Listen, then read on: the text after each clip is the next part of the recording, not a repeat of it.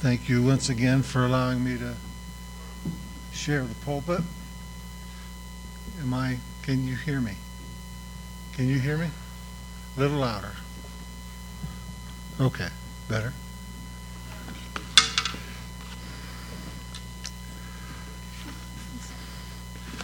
One of the foundations of this message is that this is for a believer. This is for somebody who has accepted Jesus Christ as your Lord, as their Lord and Savior. And it's an important step because in the uh, acceding to God's desire that you accept Him as Lord and Savior, you open up a whole vista of uh, information, a whole vista of uh, just strength and power and wisdom and things that God can do through you. So I'd like to start out with a text from Romans, Romans 8 29, I think. For those whom he foreknew, he also predestined to be conformed to the image of his Son, that he would be the firstborn among many brethren. When you look at that text and you recognize what it's saying, it's saying that his foreknowledge of you is giving you an idea that there is something going on, that there's a goal inv- involved here, that God has a goal for you, that there's something he has that he wants you to accomplish. And in this text, we see a sub goal or a run up to that final goal. Whenever we would uh, set up out a project for building or whatever, we would set out little uh, steps. The first thing would be we would do the foundation. And once the foundation was done, then we would do the decking. Once the decking was done, we'd do the walls. And so each time we finished one of our steps, we could check it off, say, okay, we have reached this goal. We have done this thing. In this text in uh, Romans 8, it's talking about that God's, uh, one of God's steps for you is that you be conformed to his image, that you look like him, that you be like him. And that's an important point. The uh, second, these are basically my foundations. The second point in the text will be coming from Galatians 5 22. But the fruit of the Spirit is love, joy, peace, patience, kindness, goodness, faithfulness, gentleness. In the Greek, they add a couple of words. One of the words they add is faithfulness. And another word they add is meekness. Okay? In this text, we find that the Spirit has fruit. Now remember that the Spirit is God, equal in every way with Jesus and the Father. He's God. And so when you look at what this God is providing, He's providing these things for the individual. And that's where you have to start kind of rethinking the text in um, John 15. It says, I am the vine, you are the branches. If you abide in me and I in you, you will bear much fruit. Now, for years, for 2,000 years, this has been a construct of we bear fruit by what we do out here. We bear fruit by coming to the congregation.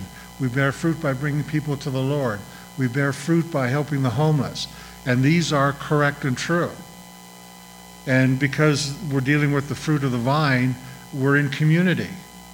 And so that uh, not one person has to do everything, but the community does. And God provides within each community those people whom He needs to serve in that venue.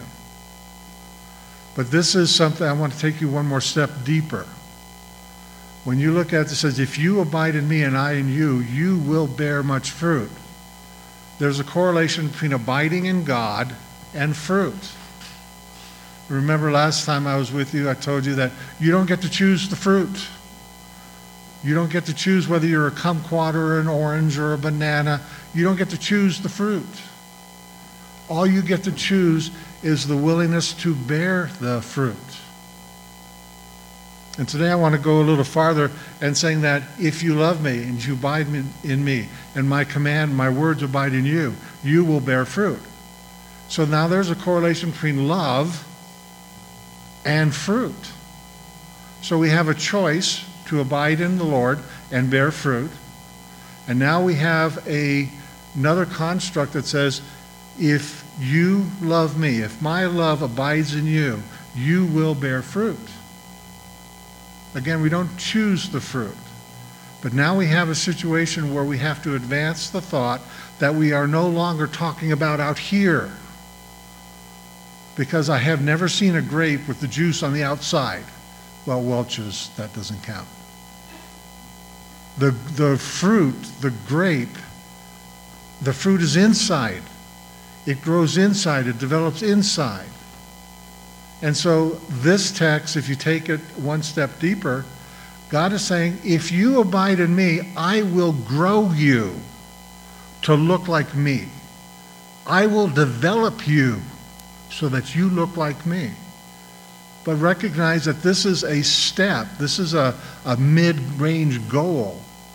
There's a lot of things in Scripture we don't understand. There's a lot of things happening that God is doing, and He's not you know, he's not asked my advice in the last few years, but if he does, I'm very opinionated and I will give him my opinion.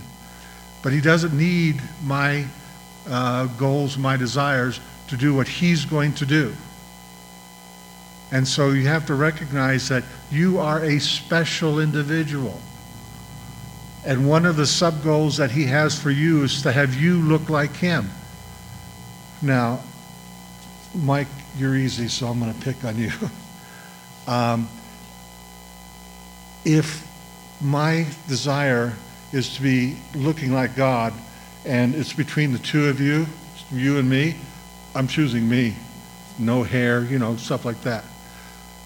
That's not what they're talking about. It's not talking about the image of what you look like, but it's talking about how you are. The image that God wants you to develop is, is varied. Every one of you are different. Every one of you come from a different walk of life. Every one of you have something that God has said, I want you to look like me just as you are. I don't want you to run outside and change, come back as Superman. I want you to be who you are right here, right now, because I can use that. But if you're waiting to become, you'll never get there. If you're waiting to, oh, if I were just good enough, or if I just had something, a million dollars, I, I could serve the Lord. God doesn't need your money. He doesn't. But there's one thing that He does not have that you possess that he'd dearly love to have. And that's your abiding in him. That's your decision, your choice. Remember, there's one thing God will not do. He could, he's God. But one thing he doesn't do, and that he does not violate the will of the individual in regards to choices. He wants you to choose. That's what this is all about. And so as you live your life and you look at all the different things that are coming at you, you have to make choices. The problem is when you look at this text, and I've said that if you love him, uh, you'll bear much fruit. If you abide in him, you'll bear much fruit. Okay, fine. How? You know, how do you abide in him? How do you love him? Now, love is a choice, yes. Love is an emotion, yes. We understand those things. But the love that's being talked about here is a love that transcends both choice and emotion. And the love that's being talked about here is dealing with an idea that has foundations. Nothing is done in the dark. God does, when I accepted the Lord of years ago, I didn't have any clue as to what I know now. And to be honest, had I known after seminary then what I know now, it would have scared the snot out of me. There's a lot going on here. There's a lot happening that we don't see, that we have to recognize is real. One of the things that we have to recognize and understand is that, that while God has you in his, the place that He wants you, I just lost my train of thought. That's a terrible thing to happen. Thank you. That's, that's why she's the smart one. It doesn't make any sense for me to tell you that you must be born again and not tell you how. Or you must abide in him and not tell you how. Or you must love him and not tell you how. Because this love is something much more than just emotion or choice. And the, the text that I want to deal with, you have to pick several, which I'm not going to go into, but it, it's a function of belief. The word belief. The foundation of belief is knowledge. You cannot exceed to eh, make a decision. Well, there are people who make decisions without knowledge. I, accept, I agree with that, acknowledge that. But to make a decision, you have to have knowledge. You have to understand something. When I became a believer, I knew that this path certainly wasn't going to work, and that path was way better because there was a light bulb there. That's the one I wanted. And so, with that little bit of knowledge, I worked that my way that way. The second foundation of this is understanding. Now, understanding is the second step. Knowledge is facts and figures. Understanding is the ability to manipulate those facts and those figures. Like when I go into my truck, I turn it on. I'm listening for a noise. I get the noise, my truck is going to work. But if I don't get a noise, I have to call my mechanic and ask him to come back and put the noise back in my truck. I have no clues to how that works. But I know he does. He is able to manipulate and to understand the knowledge that he has. Of course, I've got him on the Greek, so. The point is the second foundation of this understanding is to be able to take the facts and the figures and to move them around so it makes sense to you. Because I guarantee you, if you don't think it makes sense to you, you're not going down that road. You're just not. Unless you have your eyes covered and someone pushes you. The third step of this love that we're talking about, the foundation is trust. Knowledge and facts and figures about God, an understanding on how to manipulate that. If God says, I love you, and that applies to you, you're able to say, Well, God loves me. But then there's trust. And trust doesn't come by just waking up one morning and saying, I've got trust. You might have trust issues, but you don't have trust.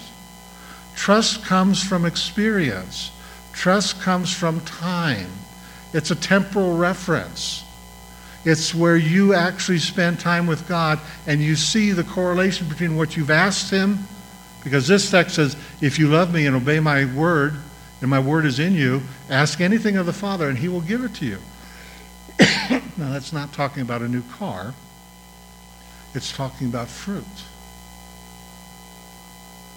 And so trust takes time.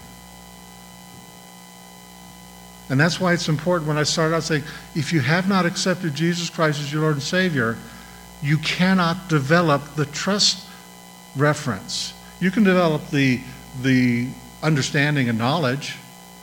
I have several professors who are not believers who have read this Bible, say it doesn't make sense, but they can tell you what's where and where it is and what it means. But the difference is the Spirit of God.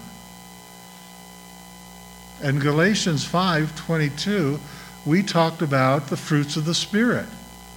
That's what this is. If you abide in me, you will bear much fruit. Love, joy, peace, patience, kindness, faithfulness, gentleness, humbleness. That's what this is bringing you down to as far as a believer goes. And that makes you, the individual, each and every one of you, a work in progress for the Most High God. That's what He's trying to develop in you. Because in community, joy is contagious.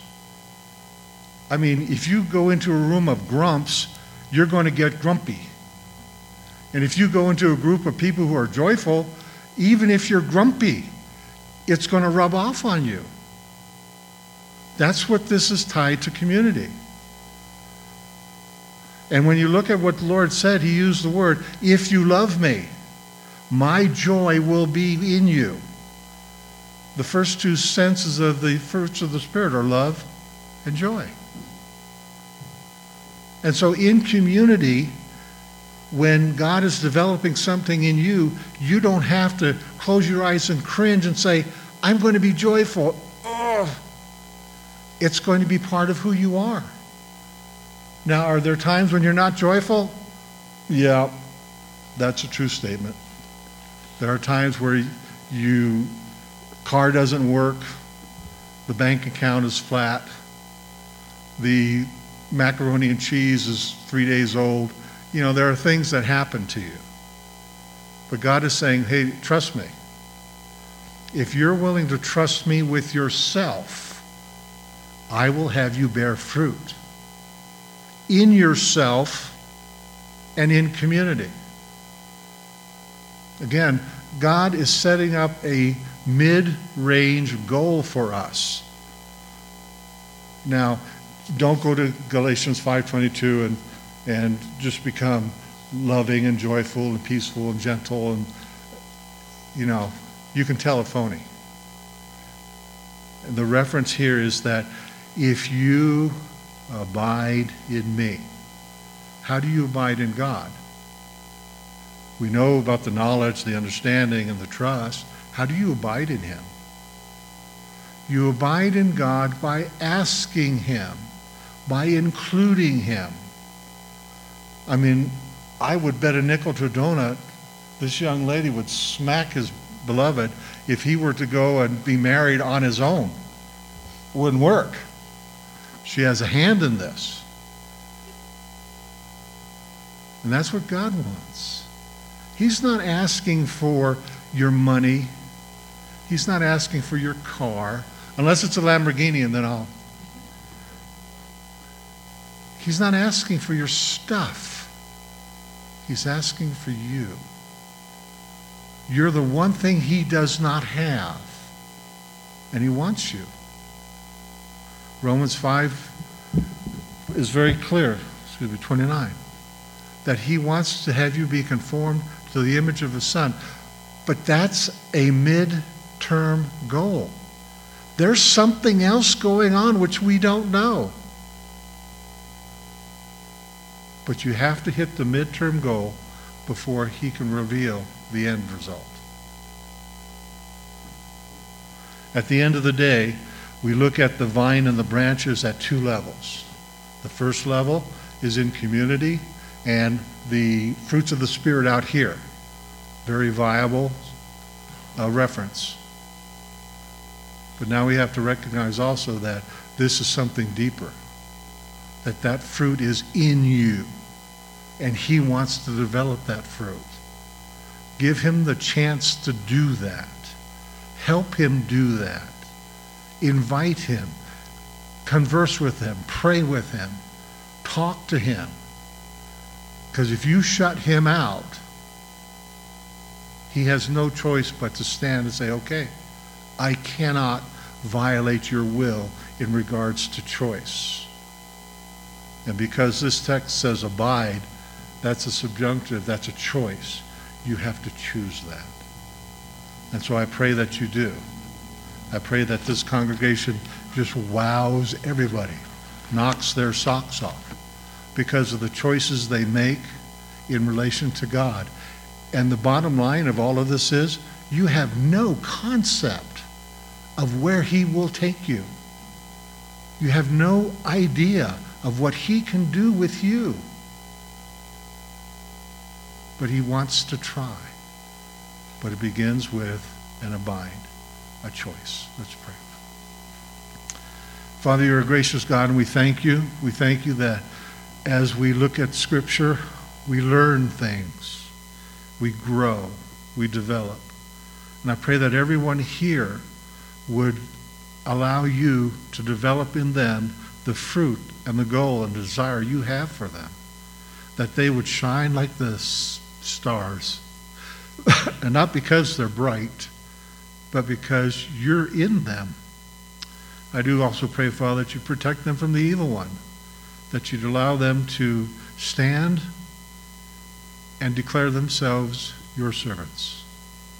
And again, I thank you for this congregation. Pray you bless them, that you'd watch over them, that you'd give them not only the, the light, the path, the interim pastor they're looking for. I pray also, Father, that you would just be there for them. And we commit this time to you in your Son's precious name. Amen.